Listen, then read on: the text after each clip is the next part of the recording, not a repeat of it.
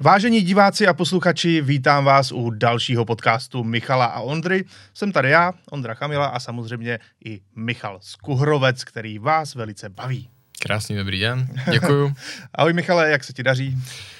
Dobré, dobré. Tak, co máme nového v automobilovém světě? Pojďme se na to podívat. A jdeme rovnou, třeba i starého. jdeme rovnou na to, protože dneska se tedy budeme zabývat zejména dvěma věcmi, Michale. Mhm. Podíváme se na vaše staré návrhy z minulých podcastů, kde jsme řešili nejzajímavější motory, kde jsme eh, řešili zároveň eh, dostupná a poměrně netradiční, hezká, zajímavá auta eh, z hlediska kabrioletů a roadstru.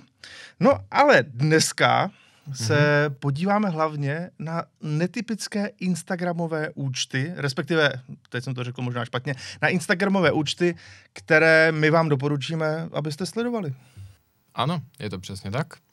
Tak myslím si, že bez dalších okolků pomalu můžeme začít a doufáme, že vás to bude bavit, protože samozřejmě i v rámci toho dnešního dílu uvidíte, že i pečlivě čteme vaše komentáře. Přesně tak. Eh, Samozřejmě dneška to bude maličko, ale jenom v určité malé části, řekněme, že jo, návrat eh, k jednému z těch starších dílů, ale nebojte ani ty pozdější, kde jsme například vyvraceli mýty, tak nezůstanou opomenuty. Na to se podíváme v takových malých troubekách eh, v následujících dílech. Tak, co tam máme prvního? Přesně tak. Uh, Michale, ještě než začneme s těma Instagramovými účtama, tak tady máme jednu takovou kuriozní svolávačku. Mm-hmm. Protože tohle je nový Range Rover Sport. A ten byl teďka v Americe právě svoláván do servisu, ale pouhých pět kusů.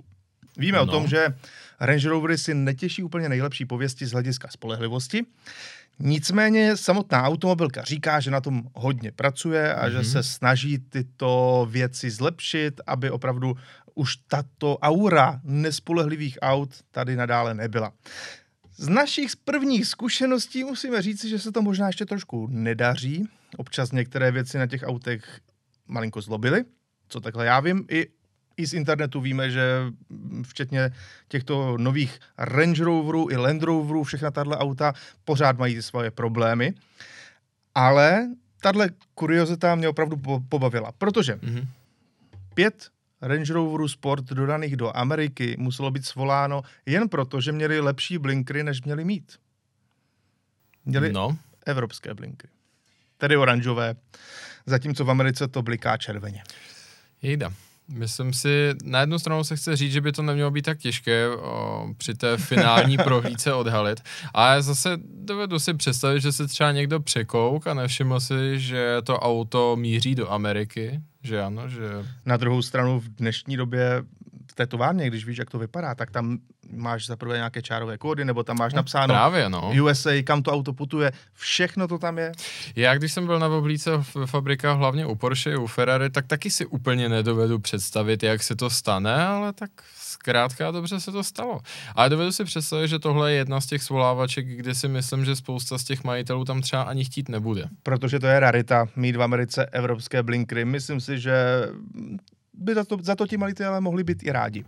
Ještě ke všemu, že jo, tady je ta drobná pikantnost, že pokud by to auto bylo dodáno jenom o pár kilometrů dál na sever, tak Mhm. už je to v pořádku, protože Kanada má blinkry jako my.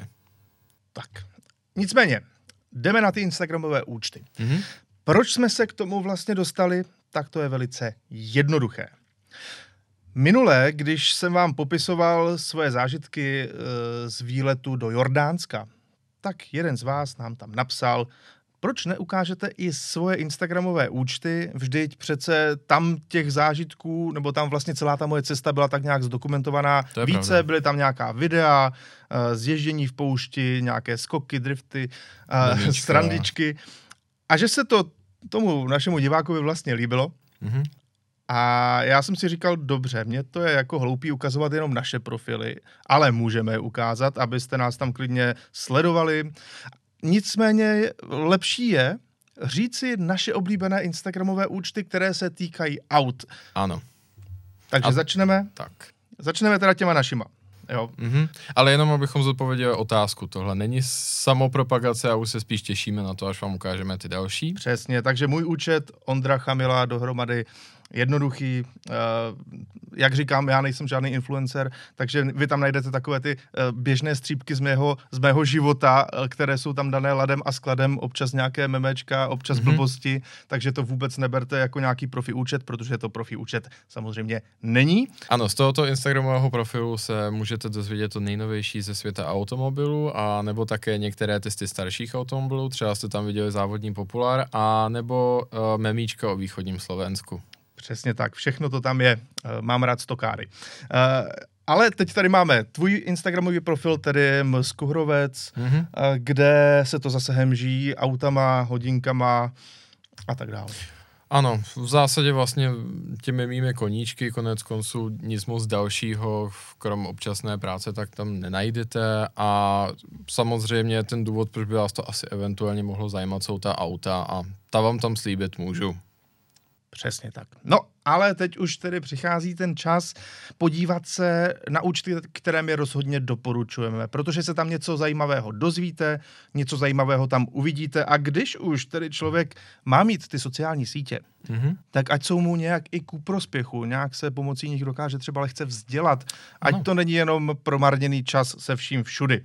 Je to Takže... přesně tak. Já si upřímně myslím, že ku příkladu takový Instagram uh, za předpokladu, že člověk sleduje věci, které jsou hodnotné a kde jste, tak říkají, napíchnutí u zdroje, tak se tam můžete dozvědět toho spoustu nového a skutečně užitečného a nebo takzvaně držet prst na tepu doby. Konec konců v tomhle tom mě to jako spravodajský kanál funguje velmi dobře a hlavně to, co vám tady třeba ukážeme, tak vám pomůže dostat se k těm původcům těch zajímavých informací, protože to si budeme nalhávat, tak sociální sítě jsou zamořeny doslova těmi agregovanými účty, které akorát někde něco vykládají, vykrádají. Pardon. ano. Ale tady se podíváme na to originálnější. Jdeme na to. První je náš oblíbený účet, eh, s jehož zakladatelem jsme měli i podcast.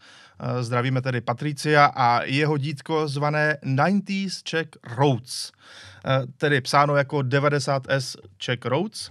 A je to historie, eh, která, nebo stránka, která popisuje historii aut u nás v 90. a 0. letech. Tedy zejména se jedná o auta, která mají tu registraci v Česku ještě v době před Evropskou unii, tedy před tím zeleným, teda modrým proužkem, ano. pardon, modrým proužkem na SPZC, eh, který právě signalizuje, že už je to z doby, kdy už jsme byli v Evropské unii. Hlavně, že jo, celý ten kanál je založený na autentických fotografiích z 90. let a velmi precizně uh, zpracovaných příbězích. Tady se opravdu tak.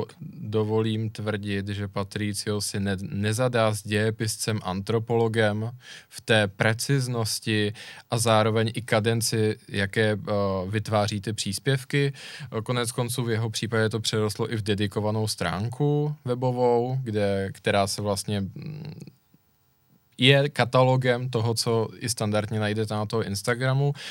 V některých věcech to dokonce i rozšiřuje a, a jak je mi známo, tak v tuhle chvíli dokonce organizuje ta skupina těch nejvěrnějších fanoušků různé srazy, promítání a tak dále. Takže pokud si chcete udělat takový výlet do neúplně daleké minulosti, ale 90. na silnicích Česka a Československa, tak tohle je naprosto fantastický time travel. Navíc se s tím pojí i YouTubeový kanál, kde najdete třeba videa ze starých tuning srazů mm-hmm. na mhm. přelomu milénia, což je něco naprosto fascinujícího. Já jsem u toho teda seděl s otevřenou pusou. A ano, jak si říkal, není to jenom o fotkách, je to hlavně o těch příbězích, o tom zhrnutí krásy 90. let. A když už jsme u toho, tak tady můžeme třeba na jedné z fotek rovnou vidět Koenig KS8, což mm-hmm. je upravené osmičkové BMW na těch původních eh, starých značkách. To v té době muselo být na českých silnicích naprosté zjevení ano. s tou rozšířenou karoserií. Třeba je takovou fotku tam Patricio sehnal, ale dobré je. Pokud máte pocit, že máte nějaký zajímavý příběh či dobové fotografie ve vašem vlastním fotoalbu rodinném, ano. tak Patricio bude myslím, velmi rád, pokud se o ně podělíte. To je z velké části meritum té jeho práce. Takže tahle stránka je opravdu interaktivní. Jdeme dále a nesmíme opomenout až ani našeho ctěného spolupracovníka, výborného fotografa a super týpka Dana Martinka a jeho Instagramový profil danielmartinek.cz. Ten se hemží fotografiemi, eh, které částečně můžete vidět i v našem časopisu Faster, ale zejména jsou tam exkluzivní a zajímavá auta, která Dan vyfotil na svých toulkách světem. Přesně tak. V tomhle tom ohledu si myslím, že je to unikátní do té míry, že jako jsme před chvíličkou říkali, že tu máme něco, co mapuje 90-kové silnice Česká, tak udaná, ačkoliv to není úplně vyloženě to, po čem by šel, tak tak říkajíc nechtíc v uvozovkách právě tou kvalitou té jeho fotografie a že Dan je skutečným profesionálem, vyhledávaným profesionálem ve svém oboru, tak zároveň na tom jeho Instagramovém profilu máte takovou kolekci toho nejzajímavějšího z českých automobilových garáží. Je to naprostá pravda a ještě tam navíc je i odkaz na jeho knihu, kterou jsme tady kdysi ukazovali mm-hmm. a která taky stojí za to. Michale, teď je to jednoznačně tvoje volba, ale já se k tomu naprosto přikláním a to je jeden z nejzajímavějších člověků, který se asi kolem aut motá vůbec. Mm-hmm. Simon Kidston. To jsem sem zkrátka dobře musel dát, protože Simon Kidston je extrémně zajímavá persona, minimálně za mě. Za předpokladu, že vás pouze zajímají nová, novější a nejnovější auta, tak tohle ignorujte, protože Simon Kidston se zaměřuje na úplně něco jiného. Jeho pole působnosti začíná Youngtimery a místy zabředává skoro až do předválečné produkce, leč to jeho těžiště jsou auta 60. až 80. let. Simon Kidston je, dá se říct, muž mnoha řemesel, všechna se týkají aut, protože on sám je sběratelem, ale především je to, co bych nazval jako broker.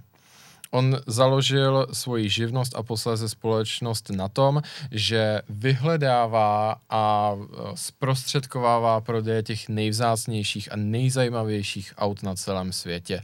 Zároveň je také e, tvořitelem vlastně video obsahu, má i YouTubeový kanál a také je velice často moderátorem a komentátorem na mnoha různých akcích, jako je třeba Concorso de Eleganza Villa de Este, zároveň na, tě, na těch jízdních eventech velmi často říká řídí. On prostě celou tu scénu žije úplně do posledního.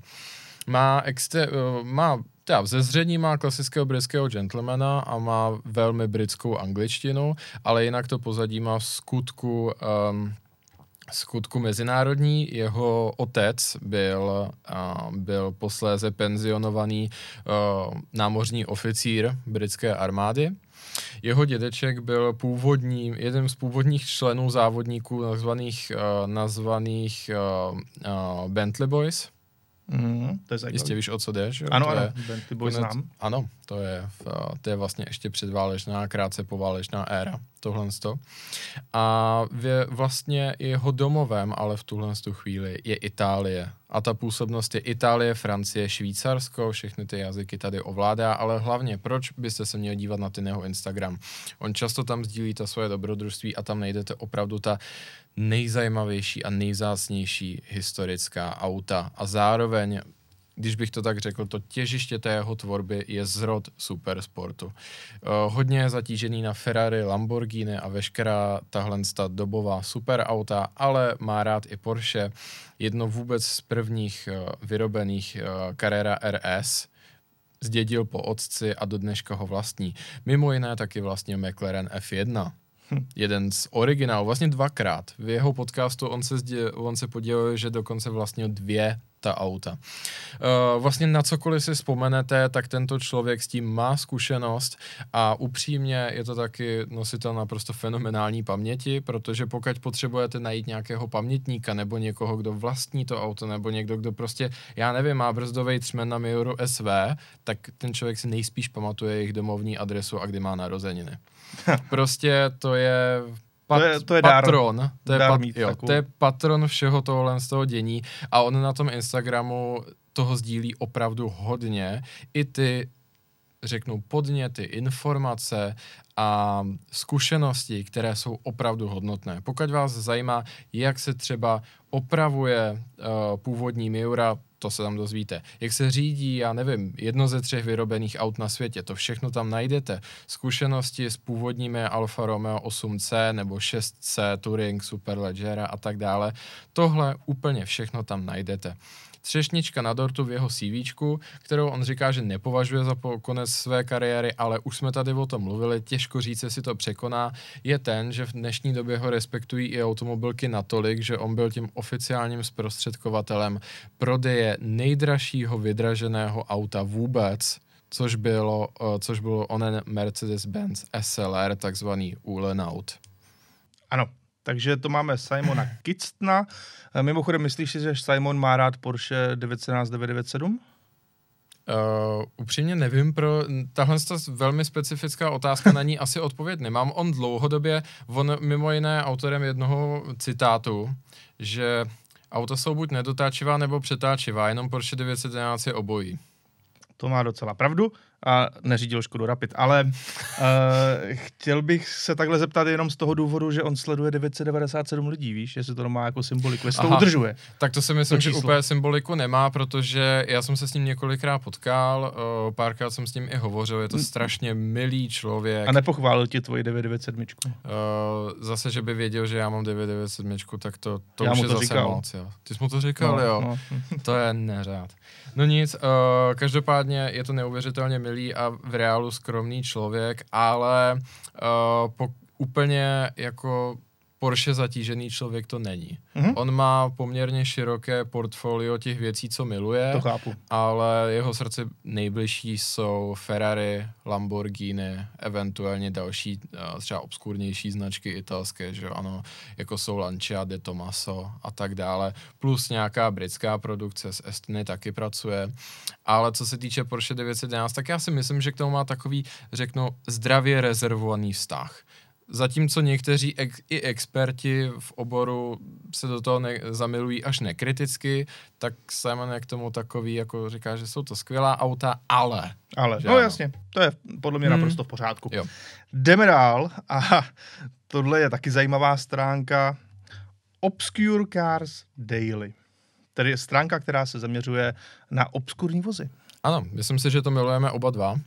Určitě. A tím, že vám to tady vyzradíme, tak uh, možná vám poskytneme nějakou novou, novou obsesi, a nebo se tam prostě dozvíte i spoustu věcí, které my tady v tom podcastu nepokryjeme a to si myslím, že kolikrát jdeme do hloubky, protože admin tohle z toho profilu jde skutečně do extrémní hloubky a velmi rád pokrývá auta, která já nevím, prostě vznikla skoro ze vtipu v jednom exempláři, v pár exemplářích, nebo prostě úplně to nejbizarnější, co vás napadne, skutečně to obskurní, tak na tomhle tom uh, profilu najdete, ale myslím si, že pro nás, pro načence, jsou to fakt cené informace. Mm-hmm. Nejsou tam bludy.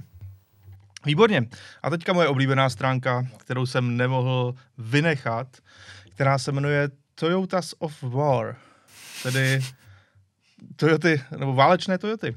Ano. Uh, protože samozřejmě tahle stránka zase naopak ilustruje uh, to, co se děje na válečných uh, polích, na válečných územích. A samozřejmě tam najdete mnoho různých Toyot. Ano. A některé mají na sobě raketomet, některé kulomet, některé jsou pouze jenom obrněné ale takových aut tam najdete opravdu hodně a často jsou k tomu i videa, některá třeba ne úplně hezká, ale některá i taková jako zajímavá, tudíž já rozhodně doporučuji, pokud ano. máte rádi terénní Toyota jako já, všechny ty Hiluxy, uh, Tundry, Land Cruisery, tak určitě mrkněte na Toyotas of War. Asi tušíte, čeho se tahle stránka chytla a toho prostě jak si neskrývaného faktu, že minimálně s rozvojem konfliktu na Blízkém východě na konci 20. století, tak se prostě pick-upy od Toyoty, konec konců narážel na to i Top Gear v té eh, legendární reportáži s Clarksonem, tak se tyhle ty pick-upové Toyoty staly oblíbenými vozy všech, ať už osvoboditelských nebo utlačovatelských skupin. To si vyberte. Lesdy to záleží podle názoru ano. a snaží se je zdokumentovat. Jenom takový malý disclaimer, takové malé, mm, malé upozornění. Uh, v jednom z posledních příspěvků, které oba dva aktivně sledujeme, uh, tak se tam někteří sledující pohoršovali, že ku příkladu tam uh, byly pick-upy, které měly tyhle kulometné věže a zároveň byly opatřeny zetkem. Stejně tak tam najdete příspěvek z té druhé strany, tehle ten uh, profil a on tam vydal oficiální prohlášení, tak nezastává absolutně žádná politická stanoviska. Je to pouze dokumentaristický profil a združuje ozbrojené Toyoty, anebo i Toyoty, které používá, uh, používají sbory OSN. Ano, uh, ostatně a... i česká armáda používá ano. Toyoty. Přesně tak. Je to prostě jenom sbírka válečných Toyot a vůbec to neřeší, jakou stranu zastávají. Jestli to jsou teroristi nebo vojáci. Přesně to tak. už je tam volné, ale podle mě je to rozhodně stránka, která stojí za to sledovat. Ano. A, a jdeme dále a máme tady další zajímavou osobnost. Tentokrát eh, dvě ženy, tedy hm, jsou to zajímavé osobnosti. Katarína Kývalová je první z ano. nich a druhá, to můžeme také ukázat, Kamil Gujkas. Ano, uh, chtěl jsem to jednak uh, vybrat kvůli nějaké diverzitě, ale nehledě na pohlaví, to dvě, ty dvě ženy si to absolutně zaslouží. Jelikož Katarína Kývalová je jednou z vyhlášených závodnic v událostech pro historická auta, uh, je to podobný frekventant z těch událostí jako Simon Kidston a velmi často stojí proti sobě. Uh, nemluvě o tom, že se dá říct, že je to kurátorka hned několika sbírek velmi zajímavých uh, historických automobilů a vůbec takový celkový, když bych to tak řekl, jako influencer téhle z té scény, ale v tom dobrém slova smyslu. A hlavně má československé kořeny.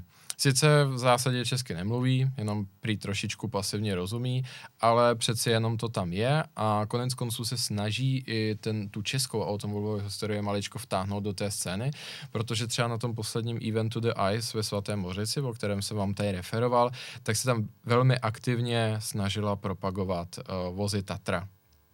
Což naprosto chápu, mm-hmm. protože myslím si, že uh, celkové objevení vozu Tatra na západě i když už je velké, tak ten rozvoj nás ještě čeká. Určitě. Sice o tom referoval v minulosti například New York Times, jak Tatry jsou uh, vycházející hvězdou na tom sběratelském nebi, ale toho nikdy není dost, ještě furt je cesta dlouhá.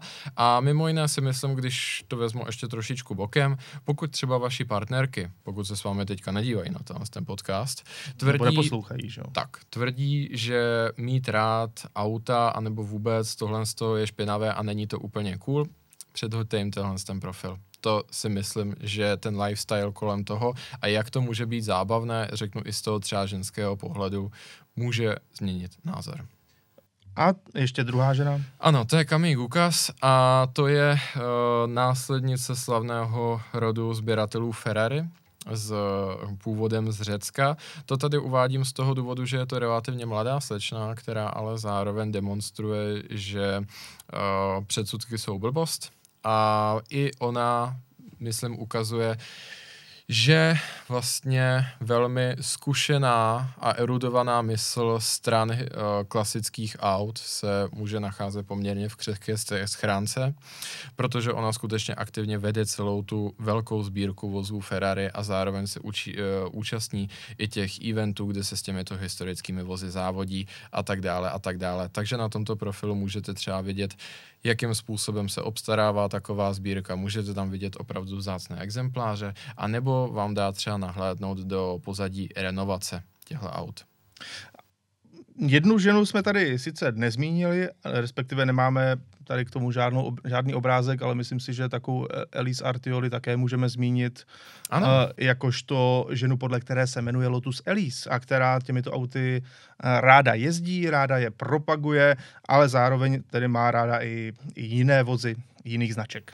Ano, je to přesně tak. To vlastně velmi dobrý nápad, že o tom, když jsme si připravili ten podcast, tak to nás ani jednoho nenapadlo, ale ona je právě vnučkou uh, pana Artioliho, který tak slavně a zároveň bohužel s neslavným koncem v 90. letech obnovil automobilku Bugatti a posléze o tom vznikla kniha. O té jsem vám tady také referoval. Právě Elis Artioli mohutně propagovala a pomáhala dědečkovi s jejím napsáním a vydáním. To taky stojí za to. A jestli se nepletu, tak její Instagramový účet zní něco jako I am Lotus Elise. I am Lotus Elise, přesně tak. Výborně.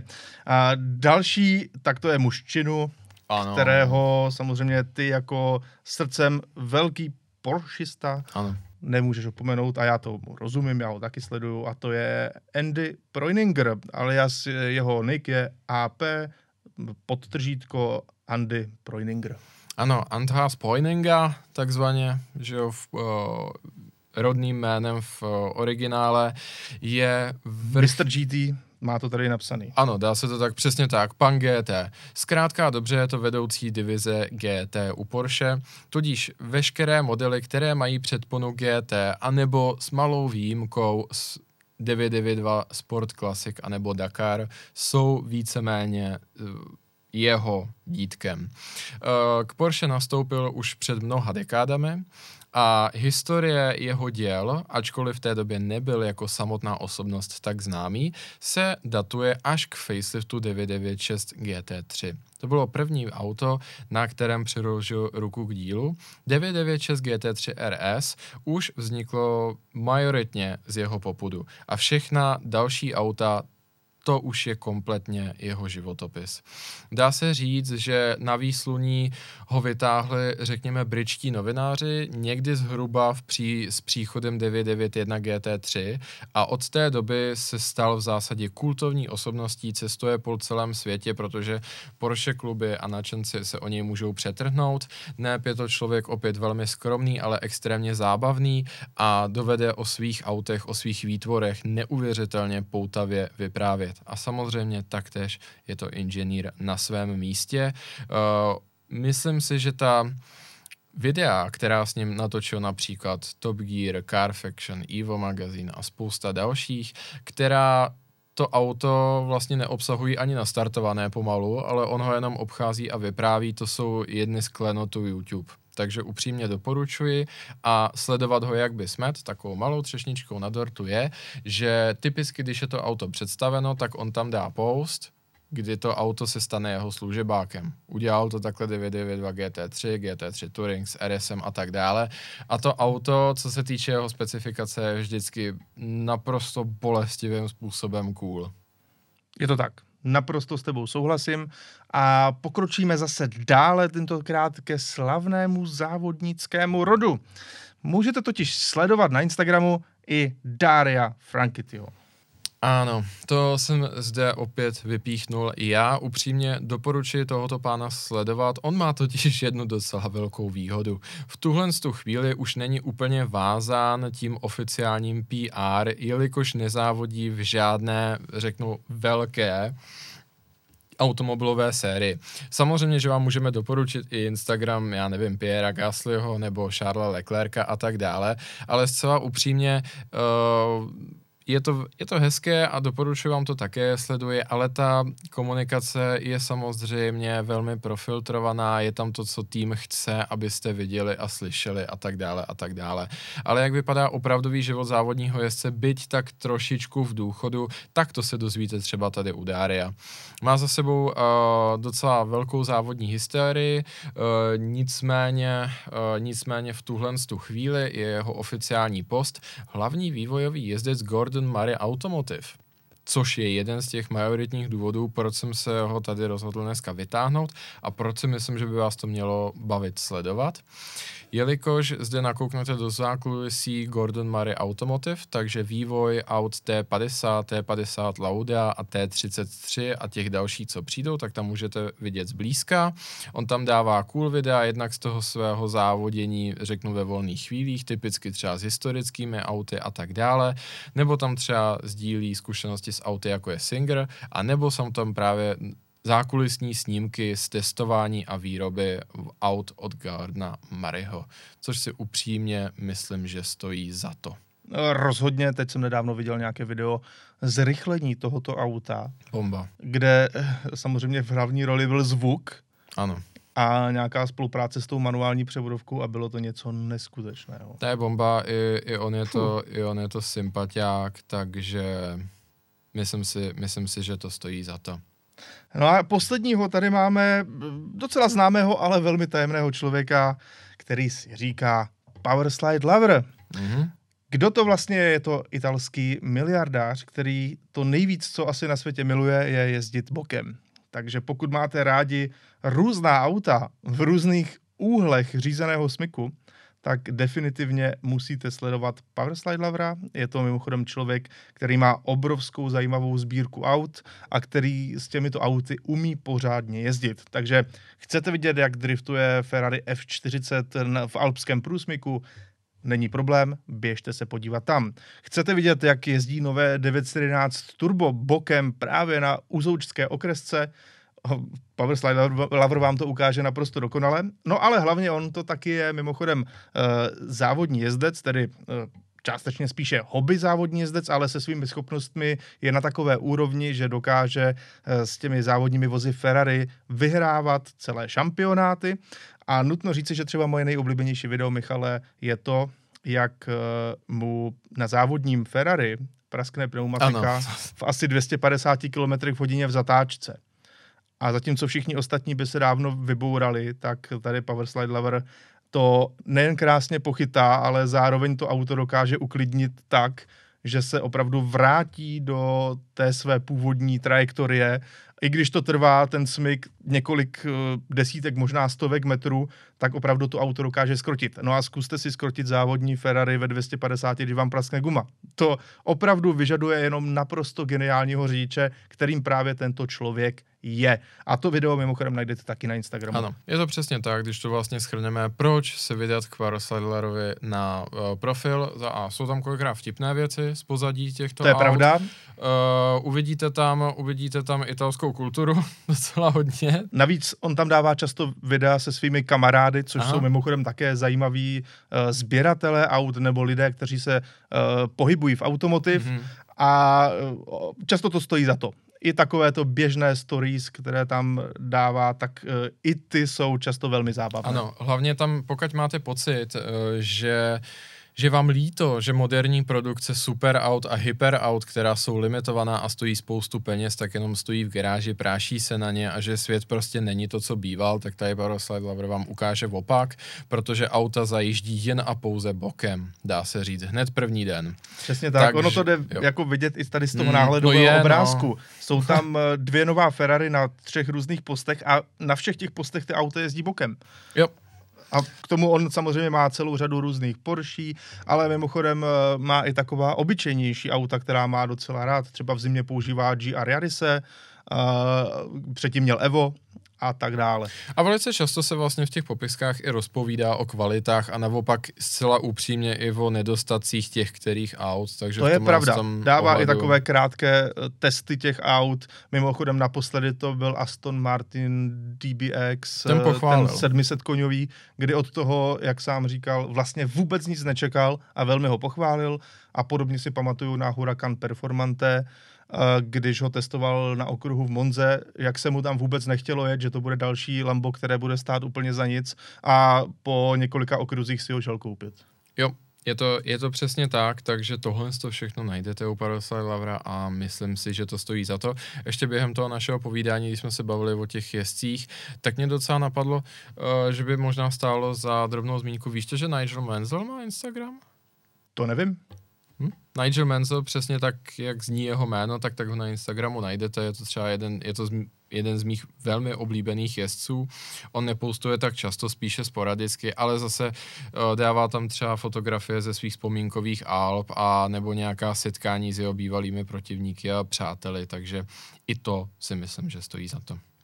Určitě. A tím bychom dnešní sekci Instagramu zakončili. Eh, pokud vy máte nějaké zajímavé stránky, které rádi sledujete na Instagramu, nějaké zajímavé profily, dejte nám to vědět do komentářů pod YouTube videem, eh, které právě eh, vlastně tenhle přenos je, tenhle podcast je i YouTubeový, takže koukněte na autokult.cz a tam vám to rádi ukážeme respektive rádi se na to podíváme, pardon. No a dneska jdeme dále, protože, jak jsme říkali na začátku, chtěli jsme se mrknout trošku i na to, co jste nám psali právě do komentářů u předchozích videí, kdy jsme se věnovali například kabrioletům a roadstrům, zejména těm mm-hmm. dostupnějším, které jsou podle nás za docela dobrou cenu a je na nich něco zajímavého. A vy jste nám tam psali několik aut, eh, která tady chceme dneska probrat. A tím mm-hmm. prvním je auto, které se tam objevilo hned několikrát a já jsem z toho byl docela překvapený. Mm-hmm. Protože to na mě nikdy nepůsobilo jako auto nějaké jako velké petrolecké komunity. Na mě taky ne, já jsem z toho byl taky upřímně překvapený. Ale opravdu několik komentářů se tam sešlo a chtělo vědět něco o Mercedesu SLK. Hmm. Zejména této předposlední generaci a Ptali jste se nás na to, jaké to auto je, třeba s atmosférickým šestiválcem, co si o něm myslíme, jaký na něj máme názor. Bohužel, ani já, ani Michal jsme s tímhle SLkem nejeli. Dokonce někteří ze čtenářů a z diváků tam psali, že je to podle nich nejzábavnější Mercedes, který jako řídili. Což mě docela dost překvapilo. V tomhle tom ohledu jenom můžu sáhnout do paměti a bohužel teda zaspomínat, že u britských novinářů v těch srovnávacích testech to auto docela hodně propadlo. Zejména, když to byla 55 AMG. Na to hlavně to vzpomínám. Možná eh, možná tam bylo trošku velké očekávání. Hmm. Oni to v té době stavili proti M3, eh, Caymanu a podobně. A to asi nebylo úplně správné, nebo nebylo to mm-hmm. úplně ono. Mm-hmm. Nicméně, já jsem teda jel jenom v novějším SLKčku, mm-hmm. ve mhm. verzi 43 AMG. Mm-hmm která měla hezký zvuk, eh, to auto bylo obratné, vtipné, zábavné, takže dokážu docela pochopit, že to někoho, někoho bavilo.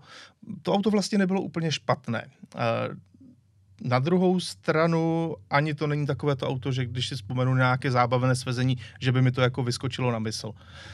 Nevím, musíme napravit některé nedostatky, přece jenom úplně všechna auta na světě asi nezvládneme nikdy uřídit. To asi ne a tohle SLKčko patří mezi To asi ne. Ale když už jsme u těch mršných aut, objevil se tam jeden komentář a poměrně dlouhý a rád bych tady uvedl na pravou míru jednu důležitou věc. Týká se auta, které jsme nezmínili. A teďka vysvětlím, proč jsme ho nezmínili a co je to za auto.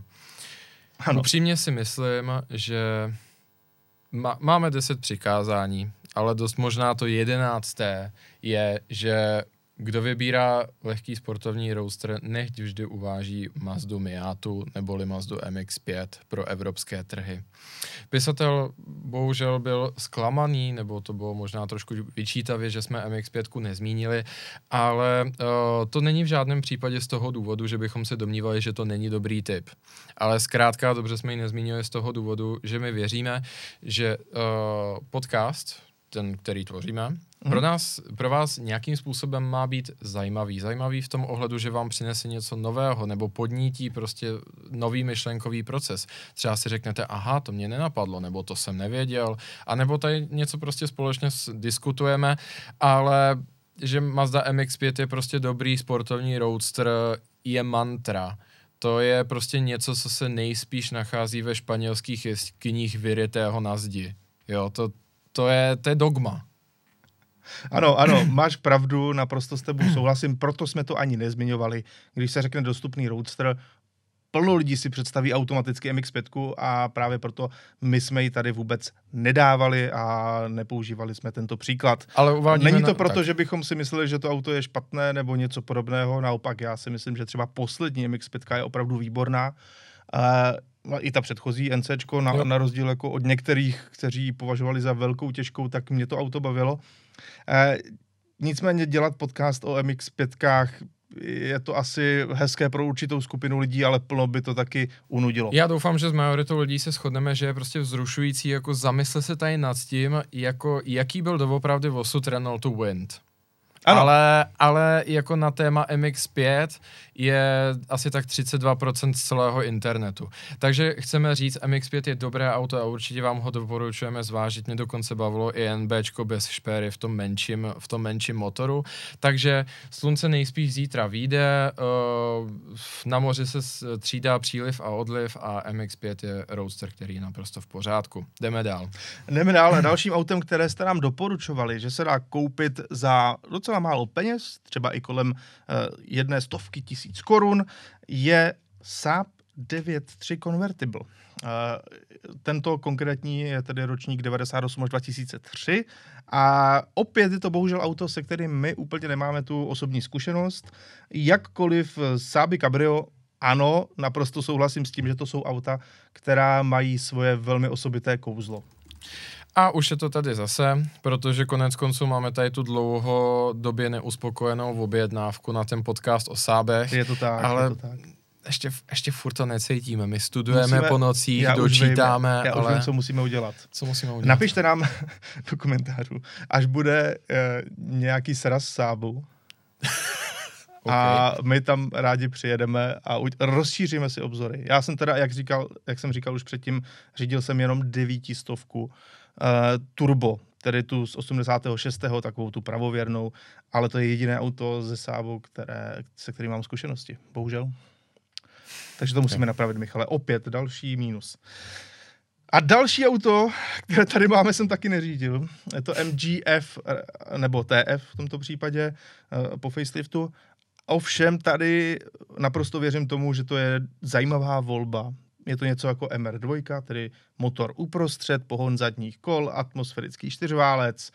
Určitě za mě, z těch dostupných roadsterů si myslím, že tohle má svoje kouzlo. Dá se to asi pořídit za docela solidní peníze. Myslím si, že jízdně by to mohlo rozhodně bavit. Proč ne? Pamatuju si na dobové recenze, byť to byli britští novináři, kteří asi byli maličko zatížení, ale sbíralo to poměrně dobré ohlasy, je to samozřejmě MG, takže jako vždycky berte v potaz kvalitu britské ruční výroby. Ale jo, proč ne? Byť jo. myslím si, že v dnešní době to bude asi trošičku už problém najít tohle auto, protože uh, není jich několik milionů třeba jako Miat. Ale jo, proč ne? No a pak tady máme jednu kouzelnou volbu, kterou jste nám tady napsali a kterou já jsem vlastně obdivoval od té doby, co to auto vyšlo. Mhm. Jakkoliv eh, to je možná malinko kontroverzní, ale mě jenom baví, že oni z toho městského auta dokázali udělat stylovku. A je to Ford, Ah. Ford Streetka. Eh, Spolu s modelem Sportka to byla zajímavější varianta eh, klasického minivozu K. Ano, to, to je jedno, řekl bych, z takových revolučních aut, co fakt dělali vlny v devadesátkách a dneska se na to skoro nikdo nespomene. Ale musím říct, že jo, jako to auto je prostě zajímavé. Já mu, Podvozkově to bylo prý dobré. Mm, tak o tom nepochybuji, je to ta zlatá éra toho Fordu, že jo, nedlouho Tak. potom, co přišel poměrně revoluční Focus Hm? a mně se na tomhle v tom autě líbí, že nese určité designové prvky konceptu, který nikdy nebyl zhmotněn a to je Ford GT90. Ano, máš pravdu, ano, ano, ten přijít ty, ty různé šikmé plochy a podobně. Ano. Jo, jo, jo. GT90 hlavně si můžete Ale až pamatovat. teď, když jsi to řekl, tak mě to jako na Jo. tom, jsem to na tom uviděl. No vidíš, oni jsou to ty trouhelníky a hlavně tohle to auto, já se nemůžu pomoct, ale to auto, a hodně bych se divil, kdyby ten designer neměl to to na mysli, to auto má kočičí zuby. Prostě No, vidíš, já tak- pokaždý, když se na to podívám, tak to vidím. To auto vypadá jako takový kotě od zubího tygra. Nebo Drákula. Nebo Drákula. No, ale Drákul jako rostomilý. Takový. Eh, Rostomilý Drákula. Ano. Tak jo, takže zaměřte do svého nejbližšího autobazaru a nasajte tam Rostomilého Drákulu. Uh, určitě jich bude všude hodně. Uh, poslední z těchto aut, které tady máme, tak to je stroj, který byl několikrát omílaný v různých světových relacích, v různých pořadech. A bohužel ne vždy úplně pozitivně, ačkoliv já si vlastně o tom autě nemyslím nic úplně špatného. Je to Lexus SC430. Auto, které má naprosto neprůstřelný pohon, atmosférický osmiválec, ten prostě jen tak nezabijete, zejména od Lexusu. A zároveň je to taková alternativa k Mercedesu SL, tedy pevná sklápěcí střecha, auto trošičku pro, řekněme, floridské důchodce na jednu stranu, ale na druhou stranu auto opravdu neskutečně kvalitně vyrobené. Ale víš, čím, čím tohle auto nejvíc vstoupilo do historie? Povídej. Ve speciálu The Worst Car in the History of the World Ano, ano. ho naprosto unizono všichni tři uh, moderátoři původního Top Gearu označuje za nejhorší auto na světě. A to mě třeba překvapuje osobně. Podívej, Já, já, jsem... si o tom autě nemyslím, že by to byl nějaký zázrak, ale už jenom to, že to auto je schopné prostě jezdit naprosto spolehlivě, mi připadá, že už jenom toho předurčuje k tomu, že nemůže být nejhorší auto na světě. Takhle, oni, oni si tam nastavili kritérium, se kterým já ale bezvýhradně souhlasím. A to je, aby to auto dělalo všechno špatně ve věcech, ke kterým bylo určeno. Proto nemůže být nejhorší auto na světě Dacia Logan, protože No jako levné auto funguje perfektně. A Jo. proti tomu nic. Souhlasím. Jo? Stejně tak to nemůže být Fiat Doblo, ani to nemůže být Lamborghini Urus, protože každé to auto má svoje zaměření. A oni tvrdí, že tohle to auto mělo nějaké, nějaké objektivní cíle a všechny je prostě minulo. OK, zajímavý. A, ale zase na druhou stranu, já jsem tohle to jenom tady odprezentoval a jestli se za to dovedu stoprocentně postavit, já nevím, protože zase na druhou stranu respektuju to, co ty říkáš, protože jako auto pro jenom takovou jízdu, do které vy jste se zase kochal, tak na tom asi není úplně nic špatně.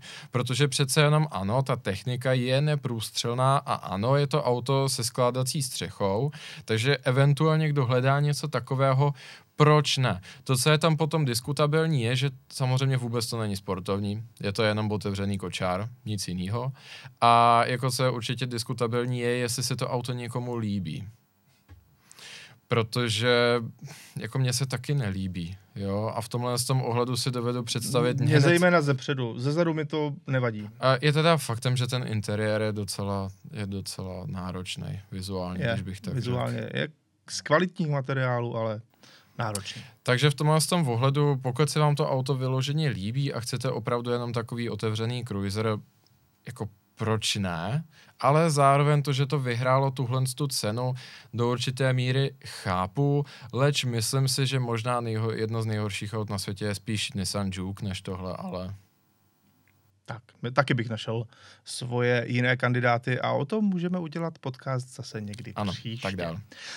Dále jsme v minulosti, v minulých dílech nakousli téma zajímavých motorů, které stojí za to zažít. Mhm. A já jsem tam mluvil o kompresorových motorech a správně mě tam opravili někteří uh, naši posluchači Mhm. a diváci, že existuje ještě jeden kompresorový motor na trhu, který se v Evropě normálně prodává. Mhm. A tím je samozřejmě šestiválec od Toyoty, který se Ano, dává do jistě. Lotusu Emira. Nový Lotus Emira, ten přichází se dvěma motorizacema, má buď to tenhle kompresorový šestiválec s manuálem, jestli se nepletu, Ano. a pak je tam přeplňovaný dvoulitrový čtyřválec od Mercedesu s automatem. Já si myslím, že bychom pořád měli říkat bude, protože ještě to, Je to ještě to, možné, ještě ano. to nezveřejňuje. Ani jsem neviděl test zatím, ale máš naprostou pravdu, je to za dveřma. A je to za mě velice zajímavé auto. Někteří mm-hmm. třeba, uh, já už jsem slyšel ty názory, že někteří lidé v tom vidí trošičku Maserati MC20. Nevím, jak to máš ty, jakožto odborník na Maserati? Já, zcela upřímně, já tam to auto vidím do určité míry taky. Mm. Ze zádu určitě ne, ale ze předu dost, protože obě dvě jsou to auta, samozřejmě řeknu toho obrysu supersportu, leč Emira je sporták, ne supersport, ačkoliv má motor uprostřed, ale a mají taková, řekněme, spíše vertikálně orientovaná světla a zářez v kapotě větrací. A to, ty prvky, jak jsou tam naskládané a proporčně vyřešené, tak hodně tam jako tu podobnost vytvářejí. Plus i to, že designéři Lotusu se rozhodli pro to dvojbarevné, barev, dvojbarevné schéma, kdy ta střicha je velmi často černá. Hmm. Ale zase na druhou stranu, myslím si, že jako schodná určitě nejsou ani zdaleka. A protože Maserati MC20 je zaoblenější, má výraznější přední blatníky, to auto je mnohem větší než Emira a mimo jiné MC20 byla první, Emira přišla až potom, ale ani jedno z těch automobilek bych z ničeho nepodezíral, prostě když vyrábíte auto s motorem uprostřed, Někdy se to hold tak stane, že jsou si ve finále trošku podobná, ale myslím si, že to je spíš otázka fotografií. Naživo by to asi nikoho nenapadlo. To máš pravdu, často z těch fotek to auto působí jinak, než potom, Mm. když ho vidíte naživo. Což mimochodem platí i o dalším autě, které v sobě nese motor, o kterém jste nám psali, že vždy stojí za to zažít atmosférický 12 válec od Ferrari, což je opět naprosto asi jasné, Mhm. ale je to tak, tak já tady přikládám fotku eh, Ferrari Purosangue, které tento atmosférický 12 válec má a je to fotka z našeho videa, takže pokud si ho chcete poslechnout, podívejte se na kanál autokult.cz a puste si test Ferrari Purosangue. Nebojte se, milí ty fosy, že bych někdy neměl jako nechtěl zmínit 12 válec od Ferrari. To samozřejmě, že jako to je to je jako mezi, mezi motory je to Kohinor, jako ten nejlepší diamant, co, co můžete najít, ale samozřejmě ne vždycky to člověk zmiňuje, protože opět je to, je to jedna z manter. A navíc na rozdíl od té Miat je docela těžko dostupná, takže... Máš pravdu. Uh, jdeme dále, protože další motor, který jste zmiňovali, a ano, opět musíme souhlasit, proto jsme to tady také vybrali, tak je neskutečná jednotka, která se asi nebude už nikdy opakovat, nebo řekněme určitě nebude nikdy opakovat, protože ani předtím nebyla, a to je 12 válec TDI, tedy naftový 12 válec od Audi. Motor, který se objevil pouze v jednom modelu, což je takhle zpětně možná malinko škoda, bylo to pouze v Q7 a za mě teda 500 koní z dieselu takovémto silničním autě, ono dneska hodnotama už to auto zas tak neohromí. Už to některé osmiválce docela snadno překonali, co se týče nějakého zrychlení a tak dále. Ale přece jenom V12 TDI. Ano, je to přesně tak a samozřejmě uh, tenhle ten motor má i extrémně zajímavou provenienci, jelikož poháněl a k vítězství poháněl minimálně speciály Audi R10 TDI a Audi R15 TDI. Takže je to bizarní, ale vlastně jeden z těch nejušlechtivějších motorů, které tady můžeme zmínit, tak je právě tenhle ten 12 válec, protože co se týče té geneze, tak on skutečně má to, že původně v závodním autě posléze v civilním autě. Což na trhu nenajdete ani mezi mnohem věhlasnějšími druhy pohonu, než je zrovna turbodiesel. Ale Ondro, teďka tebe a diváky pohřbím, protože mám tady jednu speciální zajímavost. Povídej, povídej.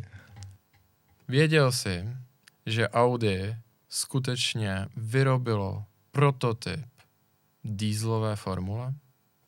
To jsem netušil. Jo. Audi Volkswagen plánovalo monobrandový seriál závodů dýzlových formulí a ta věc má skutečně v sobě čtyřválec TDI spojený se sekvenční převodovkou a jinak vším ostatním, co má formule. No teda. Vznikla v, jediné, v jednom jediném exempláři, nápad se neuchytil, možná, možná to přišlo divákům smrduté, a, a, nebo, a, nebo se, a nebo se, pil, nebo se piletom uklepala bránice během jízdy, těžko říct. A nebo, za, a nebo zařadili milionkrát za kolo. Nicméně, nicméně nakonec to dopadlo tak, že to auto bylo údajně používáno jenom k určitým uh, jízdám v momentech, kdy se v Ingolstadtu a ve Wolfsburgu dělali různé takové ty zaměstnanecké festivaly, že jo, jak, jak jim jako Audi Volkswagen udělali, že jo, sportovní den, šlo se ven, udělali jim buřta a tak dále a v ten moment vytáhli tu formuli a někdo tam s tím, někdo tam s tím jezdil. Ale skutečně, jak jsou takové, taková ta vtipná videa na Instagramu a na TikToku, kde někdo vezme monopost a k tomu dá zvuk, z uh, Passatu TDI, ano, tak ano. šlo by vytvořit video, kde to není vtip a iluze. Existuje dýzlová formule. Krása. Tak ono, co na světě neexistuje, že jo. I hloupý nápad už někdo zkusil. A posledním takovýmto motorem, eh, který jste nám tam napsali a který nemůžeme opomenout, tak ten se ukrývá v této Toyota Century a je to 12 válec 5 litr od Toyoty. Hmm. Což je velmi zajímavá jednotka, protože i tato automobilka se může pišnit takovou tou prestiží, že vyráběla 12-válcové auto. Ano. Eh, na to není co říct. Eh, celkově Century velice zajímavá věc. Eh, opravdu velmi netypický přístup k luxusní limuzíně, za ano. který já Japoncům naprosto smekám. Ano a je to jedno z těch aut, které určitě bych uh, někdy chtěl zkusit, někdy se do něj posadit aspoň, protože vážně tohle jo. auto mě, mě velice zajímá. Mně se líbí i ta netypická image. Jsou dvě možnosti, kdy vlastně sedíš v tomhle v tom autě. Buď seš, pre, nebo vlastně tři. Buď seš premiér Japonska, i když mm-hmm. ty už mají plebejštější auta nějakou dobu, a nebo seš pan Toyota, a nebo provozuješ takovou tu ublikanou hernu pačinko. Nic, me, nic mezi tím. Nic mezi tím se opovažuji No minimálně říct. v Japonsku, že jo. Pak už je tady ta velká skupina těch eh, JDM nadšenců, kteří si tohle auto koupí uh, následně. To jo. Ale opravdu v Japonsku je to přesně tohle. Ale hrozně se mi líbí jedna věc, jeden takový, tohle to auto je důkazem, že spousta věcí, na které, které bereme jako mantru, tak jsou ve skutečnosti kulturní konstrukt. Jo? Protože euroatlantická kultura do toho automotivu zanesla, že luxusní polstrování je kůže, šluz, tečka, tak to je. Když se podíváme na ta nejluxusnější auta, která jsou JDM only, neboli domácí japonský maraket, že jo? Mhm. tak zjistíme, že Japonci to tak nemají. A typicky ty nejluxusnější uh, provedení tohle z toho vozu, tak se pišní uh, interiérem z vybraných látek. Ano. A mně se upřímně ten nápad strašně líbí. Možná, že se k tomu teďka dostaneme v oklikou kvůli ekologii. Už existuje jedna automobilka, která na tom malinko přešla. Mhm. Nové sedmičkové BMW nabízí podobný typ interiéru. ale naprosto si to dovedu představit. Nejblíž, kdy se k tomu, kdo dostal z evropské produkce, tak byly Maserati Levante, Ghibli a Quattroporte by Ermenegildo Zegna, které Mhm. měly interiér z oblekoviny, z vlněné oblekoviny, minimálně polovinu těch sedaček, ten vnější okraj byl furt kůže. Ale mně se ta myšlenka strašně líbí a upřímně já bych to třeba v autě uvítal, protože jasně, kůže je skvělá, vydrží věky, a přírodní materiál, já jsem stoprocentně za, ale ta diverzita je zábavná a přece jenom jako, já těm Japoncům rozumím, oni k tomu berou, oni to berou tak, že prostě jenom jakoby stáhnou to ze zvířete, vydělat tu kůži a pak to tam naší, to je, to je na nic, že jo. Ale tkát nějakou látku prostě tisíce hodin nějak, Ano, ano, na, ano. na nějakým stavu, nějakou nebohou ženou, že jo, třeba já nevím, z kokonů můr nebo něco takového, tak je to jako hodnotnější a ve finále jsou to látky, jsou to polstrování, který dejchají, chladěj, nádherně se lesknou, tak jo, tak proč ne? Tak tř- třeba interiér z brokátu, proč ne? Ano, ano, máš pravdu.